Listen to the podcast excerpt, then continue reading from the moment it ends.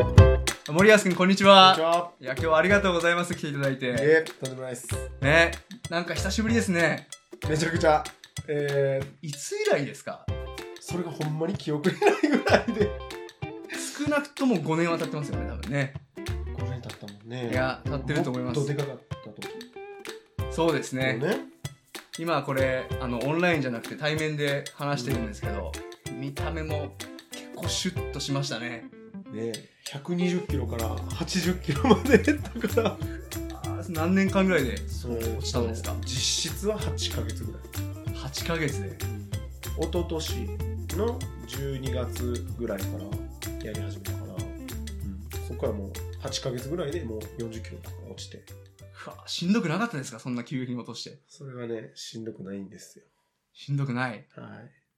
あのー、なんですかね。こう運動にはまったから、はいはいあハマったんですねあの、しなければならないじゃなくて、はいはいしたいっていう気持ちが強くなったかなるほど自発的ら、にそう、自発的に。やってみようとそう、やってみようというか、もう、痩せたいっていう気持ちがあって、痩せたんじゃなくてう、んなんていうの、健康でありたいっていう気持ちが、はいやっぱ強くなったから、うんうんまあ、運動とうん食事とを改善して、まあ、結果的に痩せていったってう感じかな。んうんすごいですねそんなね急に落ちてねそう。だから、言われるんじゃないですか周りの人にもあのーコロナで、はいあの、時間がこう空いてて、うんで、学校の先生をしてるから、はい 学校の登校がこう切れちゃったよね。で、久しぶりに出勤して、はいで子供たちに会ったら、うん子供たちがうん最初分かってくれるの。いやそのレベルですよね、ほんまに分か40っキロってね。しかもマスクしてたから、ああ、そっか。コロナでマスクしてる から、いつも通り、おはようって言うのに、え、誰ですかみたいな。いやいや、先生。かそれぐらいでも、久しぶりに会った人はもう全然気づいてくれへんから。うん、毎日見てるね、家族とかそうそう全然やったらまああいいけどゆそれでも8ヶ月で40キロって言ったら、まああ、まあ、日々変化が分かるぐらいだと思うんですけど、ですね。久しぶりに会う生徒とかだと、めっちゃびっくりした。そうですね。めちゃくちゃ。ゃびっくりした。はあ、だから、1日1万6千歩以上歩くみたいなのをずっとうんうん毎日やってたから。 1万6千。 1万6千。まあ平ま均あで、ですね。平均で1万6千。すごい。はい。それで落ちたってこ落ちたんすと。ね。あの、いろいろ研究して、うん運動はどのタイミングがいいんかとか、何を食べたらいいんかとうんか、っていうのもちゃんと勉強して、やっていったんです。うん勉強熱心なんですね。勉強はどちらかというと好きですね。うん、どちらかというと。うん知的欲求みたいなのは強いかもしれないです。なるほど。いんや今日はありがとうございます。なんかいえいいえとんたでもだないいですて。とんでもないです。で最近なんか、キャンプを始めたっていうことを聞いてですね、ぜひそうなん今です日は話を聞いてみたいなと思ってはい。お越しいただいたわけなんですけど、はい。いつぐらいからキャンプ始めたんですかキャンプは、去年の、えっとね、11月ぐらいです。去年の11月。去年のうん11月。どちらかというと、もう、キャンプのシーズンがもう終盤に行くぐらいの時に、初めてやったんですよ。まあまあ寒いですもんね、11月とかやったら。まあまあ寒かったですねうん。でも、その時はまだキャンプの道具もないし、うん。で、キャンプ場でもない場所で、初めて。第1回目がキャンプ場じゃないとこやったんですかキャンプ場じゃないところで、山の中で。でこの時は友達と2は人でい。やったんですけど、えー初めてのキャンプを。なるほど。その、初めてのキャンプをキャンプ場じゃない山の中そうです、そうですそうです。でやったっていうのは、その、そもそものきっかけは何だったんですかきっかけは、うん。とにかく、やったことないことをうん。最初したいっていうのはいがあって、えっ、と、まあだからコロナで、まあ運動をし始めて、アウトドアをいろいろし始めて、うん。そのやっぱり時間ができたでしょ、コロナで。そうですね。うん、コロナで、その仕事、まあ学校の先生ってさっき言ったけども、はい。その、分散登校もな、うんまだない時代、もうずっと休校が続いてて、今まで、あの、柔道部の顧問もしてるんだけども、はい。もうとにかく仕事と柔道部の顧問のそのクラブ活動ばっかりやってた自分が、うんもう強制的に仕事を止められた感じ。学校にも行かない、柔道の練習にも行かないみたいうな。ん。で、ポコンとこう、時間ができた時に、今までやったことないことにとにかくどんどんこう、チャレンジしようっていうふううんにこうなっていって、で、まあ、例えば山登りを始めたりとか、うん。えーまあ、座禅組に行ったりとか、座禅を。座禅を、あのー京都の方のお寺にちょっと行って、はい座禅組んでみたりとか、はい。はい。あとは琵琶湖自転車一周したりとか、はい。とにかくやったことないことをやろうって言って、どんどんどんどんチャレンジしていった。うん。その、メダカ買ったりとか。メダカをメ買ダう。カ、メダカを買ってみたいっていうのはちょっと思ってて、はい。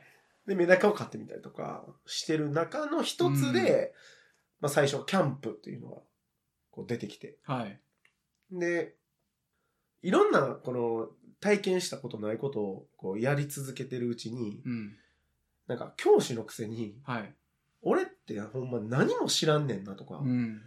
経験に乏しいというか、仕事と柔道しかやってなかったなと。うん。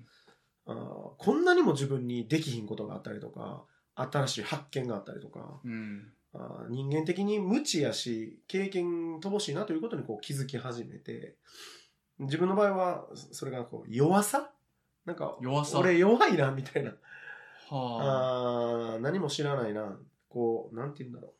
とにかく自分がなんか弱いなっていう気持ちになってきて、はい。んで、うん、その自分の中で、えーこれちょっとキャンプの話とはちょっとずれるんだけれども、全然大丈夫個ですよ人的な話になるんだけども、はいは転職をね、はい。しようと決意したんです。コロナの時期に。あのもう、移られたということですかまだなんですけど、はいこの3月いっぱいで教師の仕事は一旦終わりで、はい。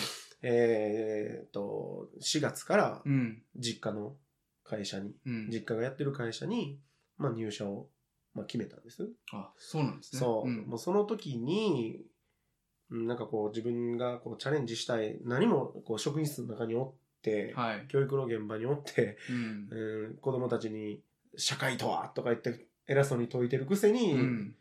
まあ、自分が何も分かってないなって、いろんなことを経験してね、コロナの時期まあ、本もたくさん読める時間ができたりとかして、いろんなことを吸収すればするほど自分が弱い、無知っていうことに気づいた結果、はい。まあ、職員室から出てみようと。教育の世界からい一回こう離れてみようということで、はいまあ、実家に転職をまあ決めたうんんです、が、その時に無難とかうん安定とかっていうのうがん自分の決断をこう、なんて言うんでしょう、こう邪魔してるのが実はあって、なるほど。やっぱりまあ生徒指導部長でうん。学校のね、あの、まあ、ある程度の地位があって、はい。で、実は柔道部の顧問で、柔道も例えば私学大会大阪で優勝したりとか、今柔道部はかなりうん伸びてきてて、はい。それにもかかわらずそれを捨てるっていうのはすごい実は根性がいったわけなんですけど、うん。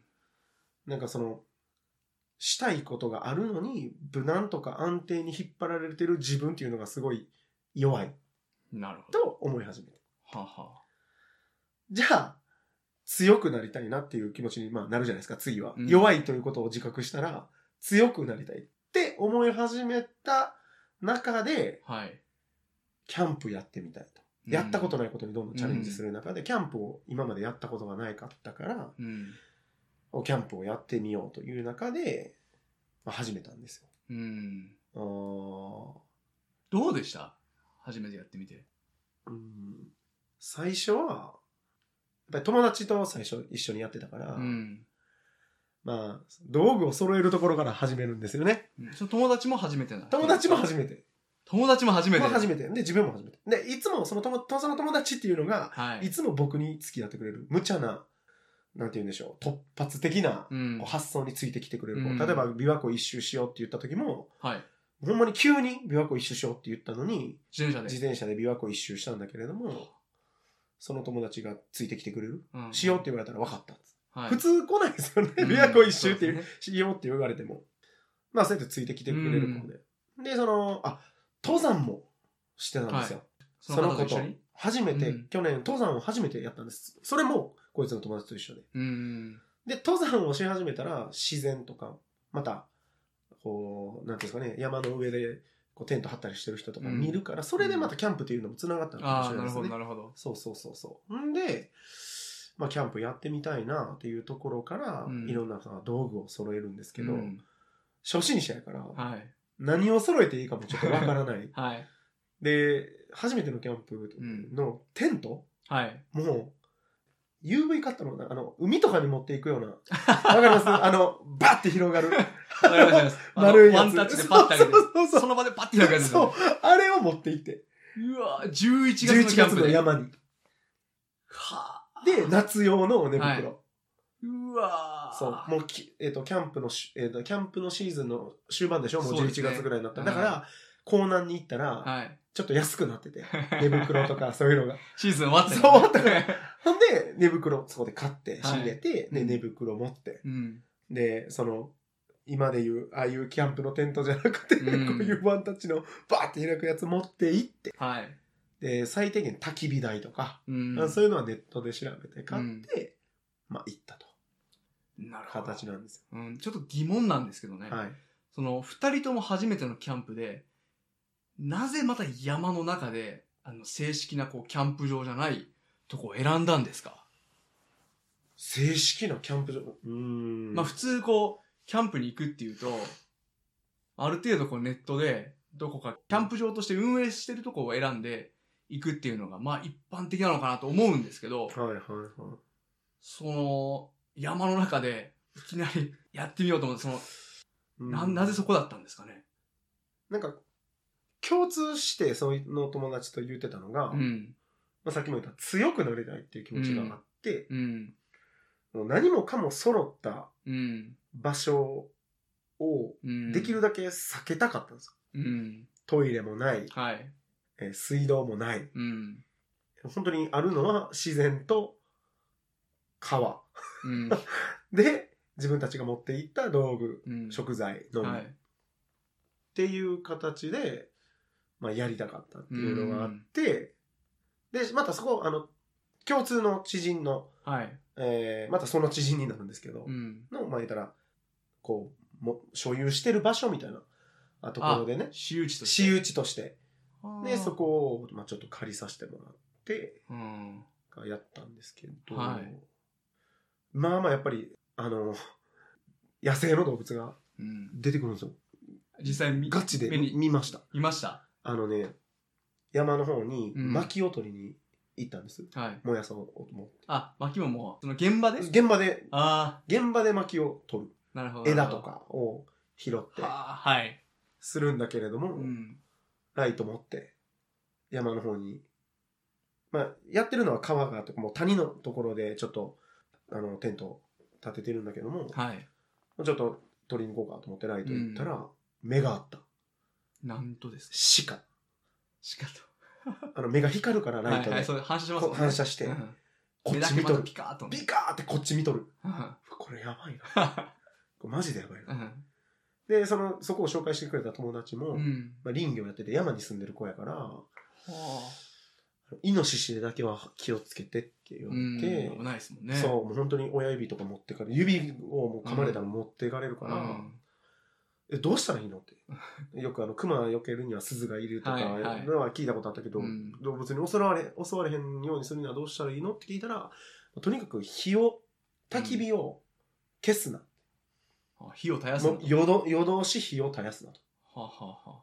て言われて、うん薪をね、うこんう拾い続けるんですけど、はあはもう命がけですよね。もうこれ、これ消えたら動物に襲われるかもしれへんってあ。いう。怖いですよね い。や、めちゃめちゃ怖かったから、とにかくその、火を燃やし続けないと自分の命に その関わると思うう と、ん本気の焚き火になるとういうか、ん まあ焚き火しに山に入ったみたいなもんですよねそれいやね。 ほんまに焚き火がメイン。もうキャンプじゃなくて、これ焚き火しに行ってるなんて、料理を楽しむうん。余裕もないうし、ん。でスペックもないし、ほんまに網持って行って肉焼いて食べるだけしかはい。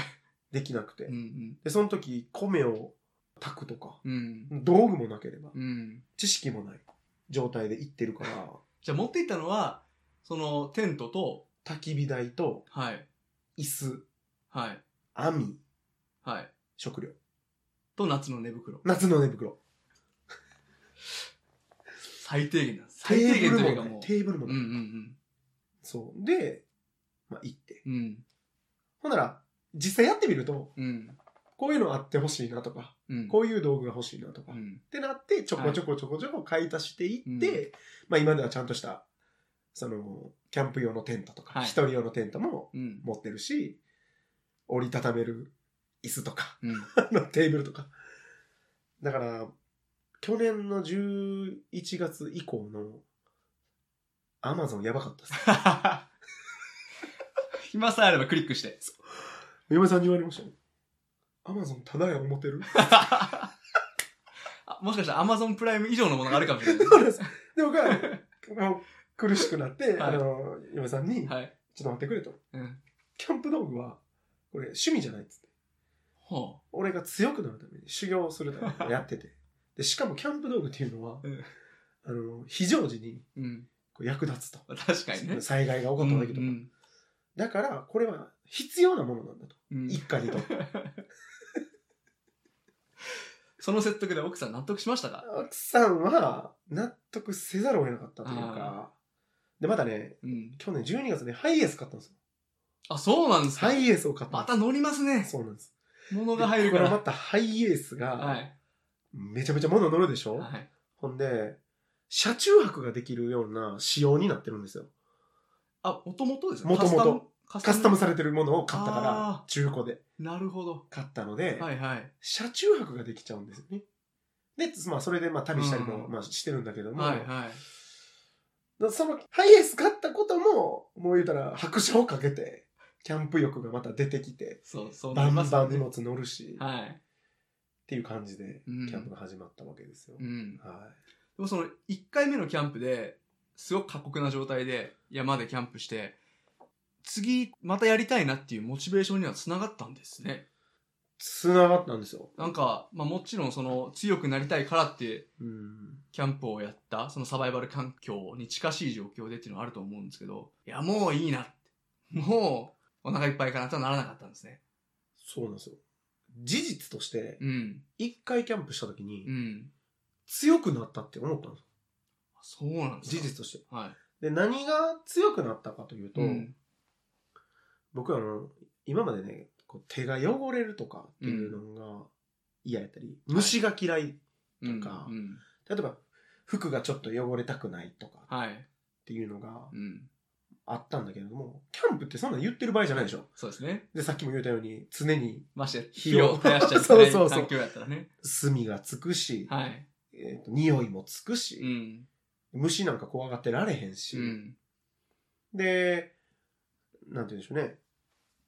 こう、常にねこう汚れてる、石鹸もないし、水道もないし、うんまあ川はそこにはあるけども、はいその汚れてることが当たり前に感じたというか、うんああ、俺強くなって るわ。だから、ああら、なんかこう発見がすごいいっぱいあったから、うんなんかこれをちょっと繰り返して、だから同じ状況ではしたくないと思ってて、同じことを2回はしたくなくて、常にキャンプも違う場所でやるとか、はい違う人とするとか、うんえー一人でするっていうのをこの間やったんだけども、一人で一人で、ソロキャンプをやりそまのしたか場所に。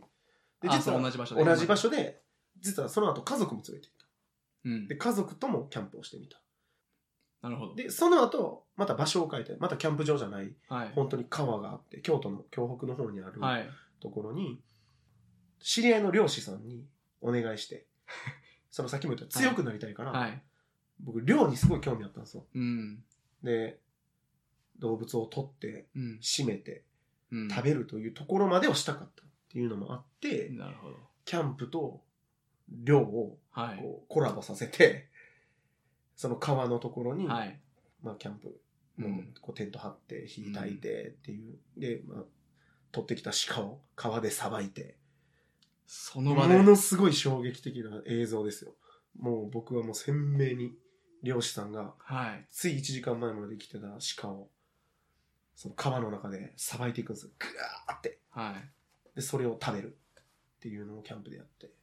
どうやって食べたんですかそれまず心臓を焼いて食べるっていうのをやって。なあはい今取り出した心臓ですよ。まだ動いてるんじゃないですか下手したらもう閉めた後やから死んでるんだけどあもあ。そうなんですねもう言ったら、さっきまで生きてた鹿の心臓を塩胡椒で焼いて食べる。くわあで、その漁師さんはもうすごい有名な人というか、あ、そうなんですかこの。間はなんか YouTube にもちょっと取り上げられたりとかっていう、あの、年間100頭ぐらい、イノシシやシカを取ってる人でう、ん。で、結構なんか、いろんな旅館とか、はい料亭とかにおろしたおろりししててるるですようねな。人。ああ、なるほど。で、もう砂漠のもやっぱ年間100頭とかやってたら、すごい。慣れたもんなんですねもう手際がもうすごくて、はちょ恐ろしいぐらい。この人人も殺せるんじ ゃないかほんまに、い。しかも、そのさばきを目の前でもう見てたらね。見てるから。もう躊躇がない。全く。なるほど、なるほど。首切るとか、はい。皮剥ぐとかね。うんうん。躊躇がなくて、うんもうほんま恐ろしいって思ったけどはい。でもそれも焼き付けておきたかった強くなりたいから根本にあるのは。根本にあるのはさっきも言ったけど転職するでしょはい。だからまあ給料落ちるんですよ絶対、うん。今よりもうん。教師はそもそも、どのくらいしてたんですか教師はね12年大学卒業してからすぐだったので12年やりました、うん。なるほど。やってて、うんうん。でなんかさっきも言ったけどしたいことをうん。無難とか安定という言葉がしたいことを邪魔するんであれば、うん。無難でない、うん。安定でない状況であっても生きる強さって必要でしょ。そうです ね。だから、漁に行くんです。うんあ極端ですね。極端極端。極端なさ。で、海釣りやってると、趣味の友達にはい海釣れってもらって、釣りして、うんで、うん釣った魚を次、料亭、あの、料理人の友達呼んできて、さばき方教えてもらって食べたりとかっていうのも、うんまあ、したことあるんだけども。まはい。あ、とにかくその、うんしなければならないにこう、縛られるんじゃなくて、うん。したいことを選択できるうん。人間になりたいなるほどね。と思って、うん。どっちか言ったらキャンプは楽しいと思って今やってないかもしれない。どういう感覚なんですか修行。修行。キャンプは修行。修行。まあ楽しいけどね。焚き火なんか特にめっちゃ楽しいうん。けどね。うんあの火を見るのってあれなんであんなにね、楽しいんでしょうね。心も癒されますしね。そう。はい飽きどういうの飽きないですよね、あれね。不思うん、起きない。議なもんです火よ吹ね。き棒で、ふうんーとかしながら。何よりも火を絶やしたらダメだとそ思う、って火ますをからね絶やしたらあかんから大前提としてね。もっと言うたら、はい僕、キャンプ場でキャンプしたことないんですよ。あ、そうなんですかそうなんです。いまだにいまだに。マジですかそうなんです。びっくりしますよ。あの、基本的には今、あの、消灯時間とかね、えー定められてるとこがうん一般的なんですよね。はいはい。だから、22時以降は火を落としてとか、へえ。火を落とさなければいけないんですよ。あ、そうなんですね。そうなんです。あの、周りに、あの、人も多くて、キャンプ場すごく混むんですよ。はいはい。だから、キャンプといえど、いわゆるその、すごい自然環境の中で誰もいないところでやるっていうキャンプはなかなかできなくて、どこのキえャンプ場も、そうなんや。そうなんですよ。どこのキャンプ場も予約がいっぱいなんですよ。何ヶ月先のキャンプを予約してキャンプするキャンプが主流なんですよ。だとしたら、はい紹介しま すわ。え、ほんまに。あの、ね僕が行ってるとこ2つあるけども、はい。両方ともキャンプ場じゃなくて、はい。でも使っていい場所。それはその、所有者とそうそうそうそう。を知ってるからってつこなとでがっすてるから。よつねうなが。ってるから。ん、もちろん。で、うん。やってるんで、はい。だから、キャンプしてる人と一緒に、全然違うグループと、うんキ。ャンプやってる状態が今までない。自分うわーしかいない。ああ、なるほど、なるほど。はあ。その代わりさっき言った、うん。電波も入らないし、携帯の電波も入らないし。で、すっごい山奥なんですね。もちろん光がない。電灯がそもそもない。星やばいっす。ごね。星はやばいでしょうね。星やばい。こんな星があったんかっていうぐらいですよね。初めてうん。やった時に、はい。まあその友達とうん。お酒飲んでて、うん。その、空を見るっていうことがあんまり意識はなかったんだうけども、ん。 ふと、すってこう上見たら、星ってこんなんあんねん。いや、なんかあの、くず星っていうのかな。大阪におったら、はい。なんかでっかい星しか見えてないのかな。ああ、そうでしょうね。なんかその、うん。オリオン座の中に、はいこんな星 あんねんって。普段見えてないそう分見えがてね。ない見えてない。うん。はでもオリオン座の周りとかも、こい。んな星あるんや。うんそれはめっちゃ感動した。うん。初めて。それは多分電気がないから見えてるものかもしれないし。あと、あたりがこう山やったらいね、や、まあ、光いや、がすぐ遮断されてますからね。光も電波も。 今、この時代で電波遮断すされる場所ってそうそうないですよ。そうでしょ。そうでしょ。いや、でも、携帯から離れるって重要大事やいなや、それはっもてう。いうのがすごい思います。うん。うん、そうですね。思いましたね、うん。だからそのキャンプ場でキャンプをしたことがないから逆に物足りないかもしれないキャンプ場でやるとそうかもしれないですね。水道があって、うん。うんずっと川で洗い物をしたしああ。例えば12月もそこ行ったんですけど、そっかはい。朝起きてうん。誰もおらんからもう2人でうん。川に飛び込んで12月に。め12月にめちゃめちゃ冷たいでしょ。ちゃくちゃ冷たい川の水ってそもそも冷たいめし、ちゃね。くちゃ冷たいめっちゃ目覚める で煙の匂いがついてるからもう川に入って川でグワーやってもうガタガタ震えながらはい。やったりとか、その時も火の重要さを気づきましあ火はない とね。たそうだから、はい。キャンプに行って一番得た収穫って、うん。火っうん。てすげえなとうん。昔の古代の人が火を神格化したというか、神様扱いした理由がわかる、それぐらい人間にとって火って万能というかそうですね。我々文明の原点なのがそう火ですもんね。だから今自分たちってうん。火ってうん。料理するための火が一番多くないですかまあタバコ吸う人はあれですけど、うん。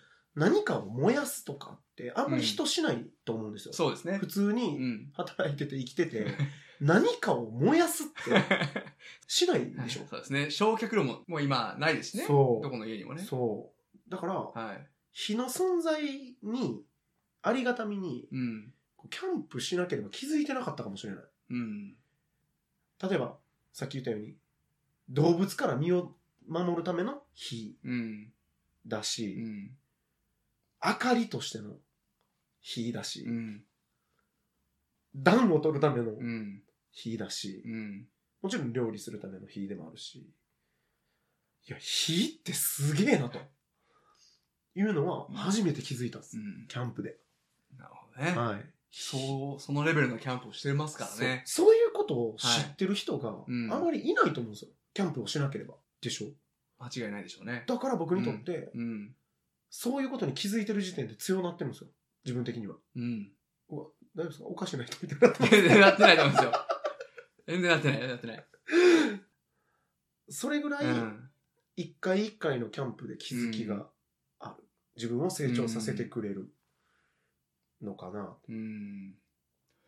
でもそれ、友人と一緒に行った時、また以外に、一人でソロキャンプもやったわけでしょやりましたそのキャンプも、同じように山の中で、山の中です一人っきりやったってことですよね。一人っきりでしたどうでした正直言ってね、はいめっちゃ怖かったんですよでしょうね。あのその前にうん一人で行く前に、その同じ場所で家族と行ったんですねはい。でえっと一番下の3歳の息子とうん。奥さんははい。車の中で車中泊させたんですよあで長女がはい今小学校の4年生、あ、はい。で次女が今小学校の1年生うん。この2人と自分がテントで寝ようっつって、うん。テントで寝てたんですねはい。でもう娘たちも寝てうんこれ、が大体12月うん。寝てってで僕焚き火しとったんですよはでまた薪取りに行こうと思って、い。うん。こうその山の方にこうバーって歩いていったら、うん。明らかに動物が目の前に通ったんですよ何かは分からなかったです。なんかわからなかったでも通った逆に怖いですね。何かその分か時った光をも持ってなかったからライトを持って行ってなかったから、うん。でも前をうん。確実に動物が通ったザザザザってうん。 いやこれやばいと思って俺ほんまに足すくんでいやこれやばいと思ってダッシュでテント戻ってはい。その娘がうん。襲われたらやばいまあそうですよね。と思って、うんはい。娘2人をはい。車に入れてで自分も車でその時は寝たんですよ、はい。怖かったからあでもそうやって逃げてしまった自分がすごい悔しかった俺逃げたってその時まああ子供がそう家族守らないと家族と一緒にそう、そうですよねっ。て思ったから、もう車で寝たのが正直めっちゃ悔しかったんです、僕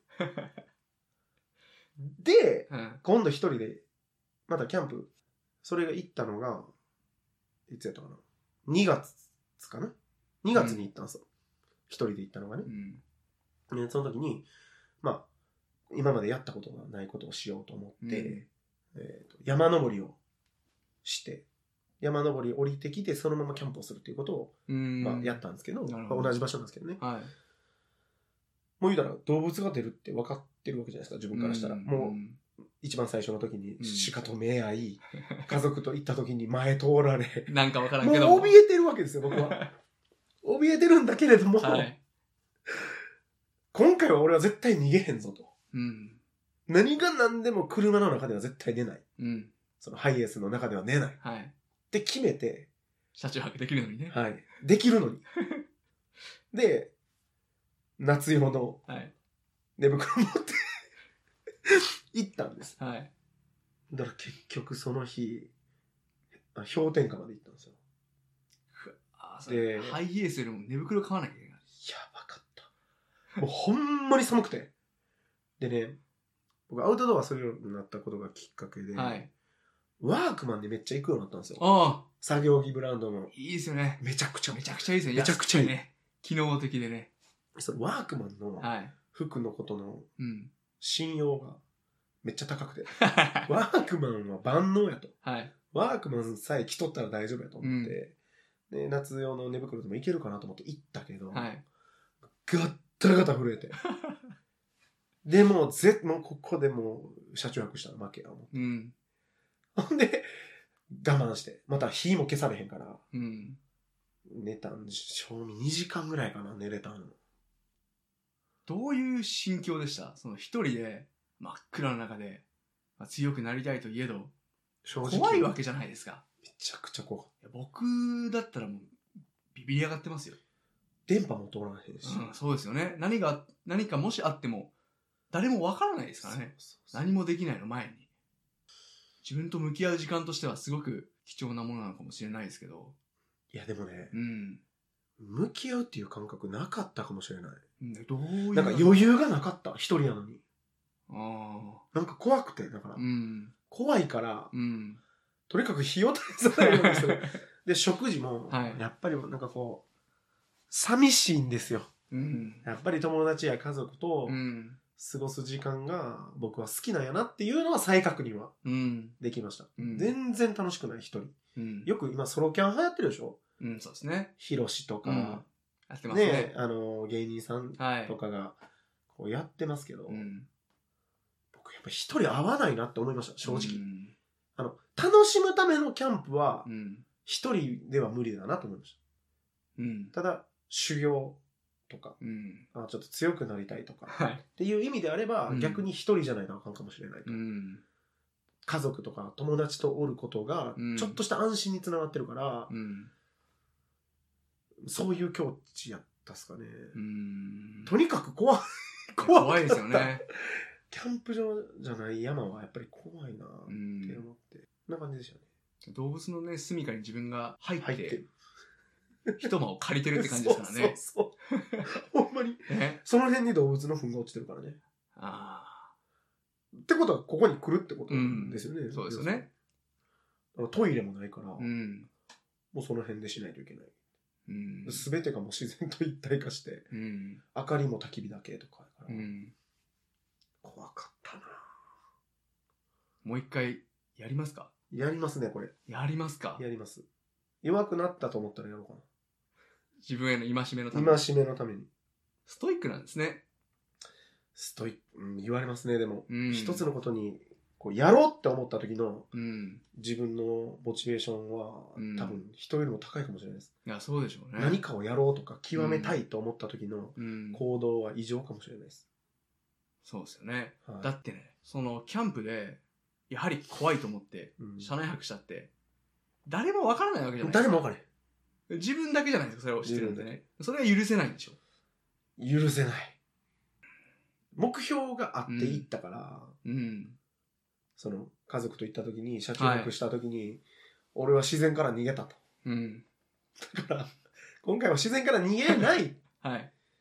ことが目的で行ったから、うん。逃げたくなかったっね。ていう感じですストイックなのかないや、ストイックでしょう。 40キロ痩せたのも40キロ痩せたし。それが、今年1年間で1年間であれあねった。全て行われたことでしょ。はい。いろいろあったんですね。めちゃくちゃありました。何もかもが考え方も変わったし、うん。まあ、す教師としてはい。教えること、うん。今までの自分の教育観も変わったんでうす。ん、どう変わったんですか今までは、したいことをどれだけ我慢して、うん。しなければならないことをできるのかが大事なんだってうん。子供たちに言ってて。うん。で、柔道部の子たちにも、うん。勝ちたければ、しなければならないことあるでしょうとか、とうにかくん。何々ししなければならないっうんていう言葉に重きをちょっと置いた教育観うん。があった、はい。で自分自身もそう思ってたうん。けれどもさっき言った座禅を組みに行った時にはい。あの、まあ、せっかく座禅京都の岩倉っていうところまで行はいっ。てあのすごい綺麗な寺があるんですようん。あのね、床がね、米ぬかで、ちょっと寺の名前忘れたんですけど、はいこ米ぬかでね、床をガーッとこう磨いてて、うん。で、青い木というか、その庭の木がうん。床に映るんですよ。え床に緑の木。秋であればもみじが床に映るぐらいそんなピッカピカなんピでカすよ。ピカなんですか木の床に、米ぬかで。そう、米ぬかで磨いてる。でそれをへまあ、教えてもらったからー、はい。行くんですね。で、その座禅も、うん。座禅のそういう、こう、プログラムがあって、住職さんにやってもらうんじゃなくて、うん勝手に。自分でその前に座って、うん。で、その青い床を見ながら瞑想するとうん。こういうことをうん。やったんですけど、うん。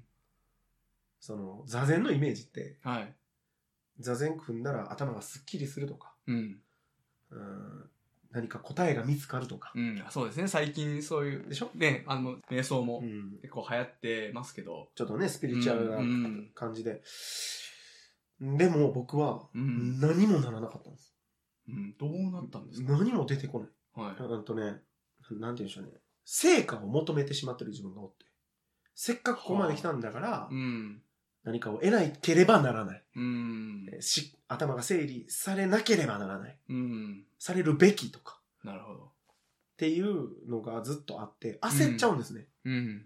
で何について考えたらいいのかもうわからないし、うん。でもいっぱい出てくるんですよ考えるなあかんことというか、はい。い、ろんなことが出てきて、うん。集中全くできないへで焦ってくるんです次ー俺なんでやなんでやってうん。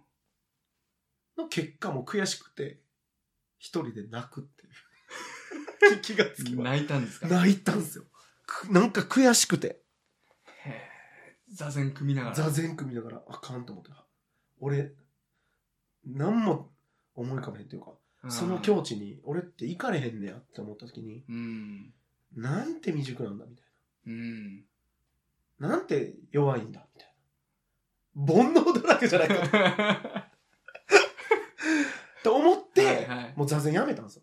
もうこれ無理やって。うんで、そのお寺の庭に、をこう見るための椅子みたいなのがあってうん。はい。で、その椅子を、に座りながらうん。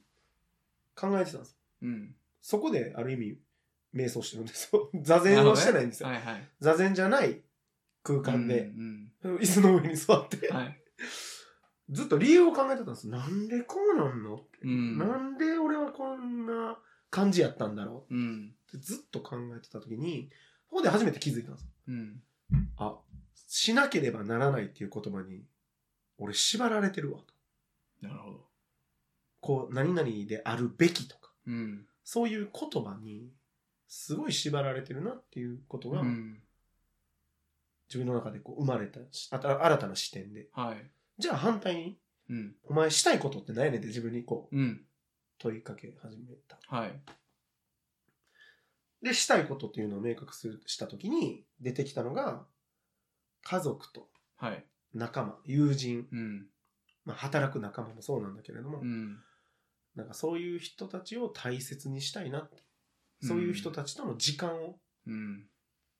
もっともっと取りたいなとうん。いうような気持ちが出てきて、はい。次に何が出てきたかというと、したいことがあるのになぜしたいが人はできないんだろうってうん。で、そこでさっき言った、無難とかうん。安定っていう部分がうん死体を邪魔するのかなっていう気持ちがあって、うん。だから、まあ、あえて不便なうん。キャンうんプ、キャンプ場じゃないところでのうんキャンプっていうところにまあつながってうんいってるんちゃうかなと思いますね。なるほどうね。ん。その気づきとして、うん一人でキャンプしていて、やっぱり人が好きなんだなって思ったこととか、はい。その座禅組みながら家族仲間を大切にしたいと思ったこととか全て森保君が一人でいる時に周りのありがたみに気づいてるってことですねあー一緒にいる時にそう思ったからじゃなくて自分、であえて一人の時間を設けてでそこで考え抜いた結果うん間違そいこないにたどり着いたってことですね 間違いない。だからき、うん一人にならないと気づかないんですね、そういう意味では。そうかもしれないですね。家族の大切さとか、うん仲間の大切さとか、うん普段気づかないものがうん得れたのかもしれないですね、一人でのキャンプとかっていうのは。そうやね、一人、一人でいるときに気づいた。うんうん、確かに。いつも友達とか家族といるときはもちろん楽しうんそうでいすねんだけれども、うんありがたみとかっていうのはね、気づいてなかったのかもしれないですね、そういう意味では。ううんん確かにそうですね。で、そんな中で、次、まだこれから強くなりたいという思いのもと、いろんなことやってると、やっていくと思うんですけけど、どどこをこう目指してやっていこうと思ってるんですかどこを目指す、うん。いわゆる、今やろうとしてることって、形として完成形が見えてるものじゃないじゃないですか。うん強くなりたい。じゃあどこまでどこまでやるのと。いろんなことに挑戦する中で、さらに上をというふうに目指せば目指すほど、それに伴うリスク、危険っていうのもうん少なからず上がってくるもんだと思うんです確よかねに。うん。今思ってるのは、うん。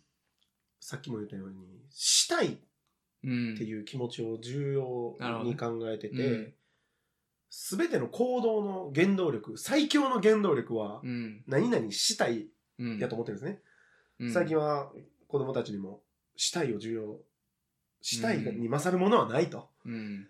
うん、だから、こう例えば柔道で強くなりたいとか、チャンピオンになりたいっていう、その思いのが強ければ行動って勝手に移るから、そのたうめに、ん。みんなが寝ている時に、疲れて寝る時に走ったりとか、うん。トレーニングしたりとかっていうのは、う強くなりたいという気持ちが、欲があってう、ん初めて動きに変わっていると思うんですね。僕も一緒で、さっき言ったしなければならない、強くならなければならないじゃなくて、うん。その、したいっていう気持ちすごい重要に考えた上で、うん。手当たり次第に思いついた何々したいを潰していこうと思ってて、うんだから、前からしたいことってあったのに、はい。仕事が忙しいからっうん。ていうことが、を理由にして、うん。まあ諦めてたというか、うんちょっ、と頑張ればできるのに、うん、やってこなかった自分がおったから、うん。それをすごい重要にして、したいと思ったら行動しようと。したいということをやり続けよう。はい。で、したいことができたら、はいその次のしたいことって出てきますよね。うん。一回したことをもう一回しようと思うのか、うんまたは難易度が上がったりとか、うん。あーそう場所が遠くなったりとか、はい。っていうのはなるのかもしれないけども、うん思ったんであれば行こなるほど。う。だから、完成形っていうのがもうわからない、うんその時したいと思ったことをやる。だから、うんでも、コロナの時期にいろんなこと挑戦した結果、ちょっと最近思うのは、はい。すればするほどはい。広がっていく、したいことが。うん例えば山登りしてみたい。はい。最初は六甲山から始まったけれども、うん。だんだん高い山を求め始めるんです。うん。これクリアしたから、じゃあ、これは、この高さはいけるってことやんなって自分の中で分かる。うん。じゃあ次は、もうちょっと高い山に挑戦しようかっつっうて、んハードルが自分の中で勝手に上がっていく。うん。したいことのハードルが。うん。で、そのハードルをまた乗り越えたら、次の景色が待ってるわけじゃないですか。うん。だから、その完成形とかゴールは全然なくて、なるほど。ひたすらそのハードルを上げていくことにつながるかもしれないですね。うん。今したいことって何ですか次にしたいこと。富士山登りたいって思ってて、はい。富士山は登ってみたい。あとね、もうちょっと漁期が終わってしまったんですけど、はい。前はね、はい。その、し閉められた鹿。もうたまたまね、漁漁師さんと僕一緒に行って、はい。その、その閉めるところから本当はやりたかったんだけども、んもう漁師さんがその、僕らがキャンプ張ってたところに来る前にもう取ってきちゃったんですよ。閉めてもらって。あーなるほど殺してなるほどはいはい。で、死んだ鹿が持ってこられて、さばいてるのを僕らはまあ見てるんですよ。もう衝撃的な。映映像像やはってる十分ね。うん。でも、この間、その、罠にかかったうん。鹿を見に行ったんですよ。うん。生きてる鹿をね。はい。俺、これ、閉めれるかなって。うん。これを殺すんか。まあ、うん向こうは、怯えた目でこっちを見て、うん隙があれば逃げたいんだけども、そうですこうね輪っかがかかってるから逃げれなうんい状態。俺、この鹿を、ほんまに殺せるんかと。うん。閉めれるのかなうって思ん。った時に、僕にとって今すごいハードルが高くて、うん。生きてるものをうん。殺すなんて。うん。でも漁師さんってやっぱ免許もいるし、そうですよね。そうなんですよ。うん難しいんだけども、だかうらん。漁師の免許も取ってみたいうし、ん。でその上で、こう、締めるところからうん。食べるところまでうん。経験したら、もっとなんか食べ物に感謝する気持ちとかってうん今と変わってくるんかなとか、あ、そうかもしれないですうね。ん気持ちがあっうんて、それもやってみたい。うん。なるほどね。今、我々がね、見る、あの、食肉、食肉といいますか豚も、うん鳥も、牛も、スーパーでね、こう、整然と並べられてるのって、まあ、同じ肉ですけど、あそこのプロセスなんで至るまでに、うんやっぱね、その、やっぱ締めるところからうんの工程から始まってるわけじゃないですか。はいはい見えないようにされてるだけでですね。よね。うん。あれはね、子供のうちから見といた方がいいかもしれないと思った。うん。食育うん。とかそういうものにつながるんじゃないかなって。うん。だって子供たちってスーパーに並べられた肉しか見てないわけですよね。うん。牛さんかわいいって言って牧場とか連れて行くと乳搾りとかするじゃないですか、うん子供。でもあいつらこれを食べてるって気づいてないんですよね。うん。同じ牛やのに、うん。牛肉やって言っててもうん。乳搾りしてる時にいや「かわいい」とか言って言ってるけど、うん。これを殺して食べてるんだよってリンクしてないと思うんです、うん子供って。だかうん。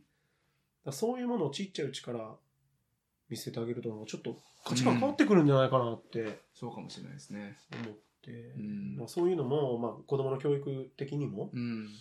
やってあげてもいいのかなと思ったりもするし、うん。したいことはいっぱいありますね。うん。それこそ旅もしてみたいし、うん旅してみたいっていうか、旅がもともと好きだから、ちょうどハイエースも買ったことやし、キャンプ道具もあるし、うん外で寝ることも車で寝ることもできるわけじゃないですか、うんどこへでも行けますよねそうですね。だって家動いてるようなもんやもんねそうですね、確かにね。だから全部ありますからね。全部あるから逆に、ない環境でも生きていく全部生きそう術を身につけていってますからね、今ね。そうなんですあだあからあとはやっぱ魚釣ってうん。食べる川魚でも釣って食べるうん海の魚も釣って食べるっていうのがもっともっとこうレベルを上げていきたい部分はありますけどうねんう。ん、水りとかもいいですよね。海釣りこの間初めて行きま船したとかでやってみたいですですわ。僕ね、うん。この間あのイカダうん。あの沖にあるところうにん船で行くんうんです。で、そこでまあす釣りをする。はいまあ養殖ですけどね、っていうのはやったんですけど、うん。初めてやって、うん。あの初めてあの、竿が、うん。ぐ ーんと、うわーみたいな、めっちゃテンション上がって、 もうあの手の感覚が、ああ。もう忘れられへんうん。くて、うん。またやりたいなと思ってるんですけどね。いいですね。タイとね、はいカンパチを釣ったんですああ、よ。そうなんですか。で、これをまたね、うん。キャンプ場に持って行ったんですよ。釣った魚を。へえ。そうです、そうです。釣った魚を持って行って、うんうんタイをね、はい。でキャンプ場で自分でさばいて食いました。へえ。そういえば自。分でささばいたんですか釣り行った、その日にキャンプ行ったんですよ。海釣り行って、その、うんそのまま山行って。あ、あ、そういうこと。そうあの、キャンプ中に釣りに出かけたんじゃななくくて。て、釣り釣行っった方て、釣 って、それをクーラーボックス入れて、キはいャンプに行ったんですよ。その例の、キャンプ場じゃないんで、はいそはいのはい。山の中に。だから不思議ですよ。山の中にねタイがいるんです よ。 めちゃくちゃ新鮮だねで。新鮮な。で、タイをさばいて、はい。食べたんですけど、うん。やまあ、あれもなかなか面白い体験体験でしたけどね。っぱいろんな体験をね、体験はしたい。体験に勝る勉強はないかもしれなないいでですすね。ね。ないですね。もっともっとうんしたいことが発展していく,、いくんでしょうねそうでし今ょうのね状態でうんうんしたいという気持ちを大事にしながらはい。一つずつこうクリアしていくとうん。今見えてないものが見えるかもしれないうし、ん。今考えてもいないことが考えつくかもしれないしそうですね。うん見方が変わるかもしれないし、うそんな自分にすごい興味があるなるほど。 1年後自分は何喋ってるやろうん。 1年後自分は何考えてるやろうん。今と同じじゃなんか嫌やなっていう気持ちがあって、はい。経験した結果同じ意見っていうのはね全然いいんですけど、はい。なんかこう毎日うん。あのアップロードしたい気持ちがやっぱりあるから、うん。うんいろんな経験体験はい。はやっぱりし続けたいなとは思ってますね、また、1年後ぐらいに、もう一回来てくださいよ。いやーぜひで、話してみてくださいよ。です僕ねもすっごく興味あります。ねえ僕もしかもまたこれ、自分で話したことを聞ける から。めちゃくちゃ批判してるでしょあの時のお前は間違ってるっつってしなければならないんだよとか言って180度コロッと変わってるそ。 うそう、また、戻ってるやんって理想、理想や、そんなもん。 机上の空論やってありえるかもしれない。ありえるかもしれないありえるかもしれないです。それはもう分からないです。1年後になってみない。そうですね。は見ないとう思う。ん。だから新しいね、職場にも入るしう、ん。ね、180度違う世界に。そうですよね。鉄鋼関係なんで、はい。こう、行くんでね、はいしかも今厳しいと言われていうんる製造業、うん。あの、本当にもう、中小、はい。零細と言われる企業にこう飛び込むわけなんですけうど、ん。その自分の経験が、まあ、しゅ教師としての体験もそうだけども、はい。それ以外のそうやって今やってる経験がどう生きてくるのかうん。または生きないのかうん。そういうのもやっぱ興味があるんでもう今はもうすごいワクワクですね、うんこの4月からすごいワクワクしてます、はいい、や、頑張ってください。頑張ります、うんもう本当に努力をしますよで、これからいろんなやりたいことにね、また挑戦を続けられると思うんですけど、はいくれぐれもはい気をつけて。そうですね な命何かないように。命ありきやもんねね本当にそうですよ。ほんまにそうですよね、その環境をまた OK と、はいあの、言ってくれる家族の方もね、そうですね。いらっしゃるわけだからね。山でも一回迷子になったことあってね、迷子に。山登りして、山舐めてたんですよ。山もね、怖いですもんね。山舐めてた。あほんで、もう振り返ったらどこから来たかもわからへ。ーうんん。どこに進むべきかもわからん状況にうんな。ってしまったりとかもしてるんでね。うとにかく自然を舐めないことですよね。そうですね。生きるためには。うん。人あれ間もなんてビビたるもんですからね。そうですよね。自然と比べたらね。教訓にはなってます。うんビッグキャンプも山登りも。うんそういうものは全て、うん、経験ですね。うん。また聞かせてください。ぜひ。はい。1年後。 1年後も楽しみですね。またあの、言ってた、その場所、はい。ちょ紹介しますかああ、教えてください。ぜひぜらね。ひ。行ってみたいです、僕もね。やってみたら、うんまた何かね、うん普段キャンプ場では感じないことがそうですねあ。るかもしれないし。でもしよかったら今度一緒に、一緒にね、ね、一緒にやってるのもいいかもしれないで一すね。緒にキャンプやってみましょうか。ね、そうやったら1年待つ必要ないですなんか久しぶりに会って、はいこうやって喋ってみたときに、はい。まあ、おもろいっすよね。面白いですね。なんかね面白い。あすごいなんか考あえう方ん。もうん。面白いし、うん。まあ、実際このポッドキャストされてるっていうのも、多分新しい挑戦やったわけそうですね。ですよね。うん。始めたばかりですけどね、まはだ。い、とか、まあ、働き方うがんコロナでまた変わって、うん。こう新たなチャレンジしてまた気づきがあって体験が増えてきてっていう、そのなんていうんですかね今までのごく一般的な普通の生き方うん。から少し違うというか、うん。こう変わったそうラでイすねフスタイ。ル、はい。えーワークスタイルうん。が確立されてる人とうん。僕は話がしたいっうん。て思ってて、うん。普通って何ってうんいう部分もあるし、はい。普通にとらわれていないというか、うん。なんかそのことに気づいた人って、うん。今ちょこちょこ出始めてると思うんですよ。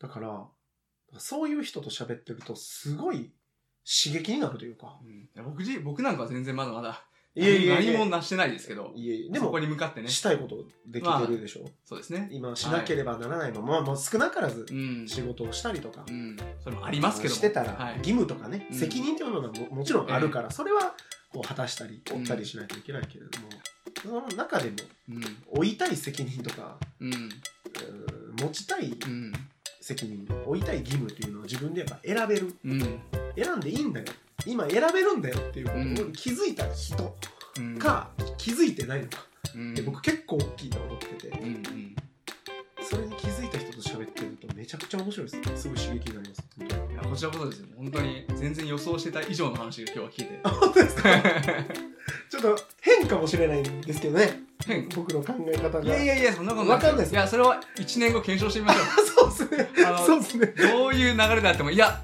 やっぱやめときますはなしでわかりまし た了解ですはいわかりましたやりましょいやぜひよろしくお願いしますはい、じゃあ今日はどうもありがとうございましありがとうたございました、はいまこたちらこそ気をつけてはいはいまた頑張りますはいではありがとうございどうもますありがとうございましたありがとうございました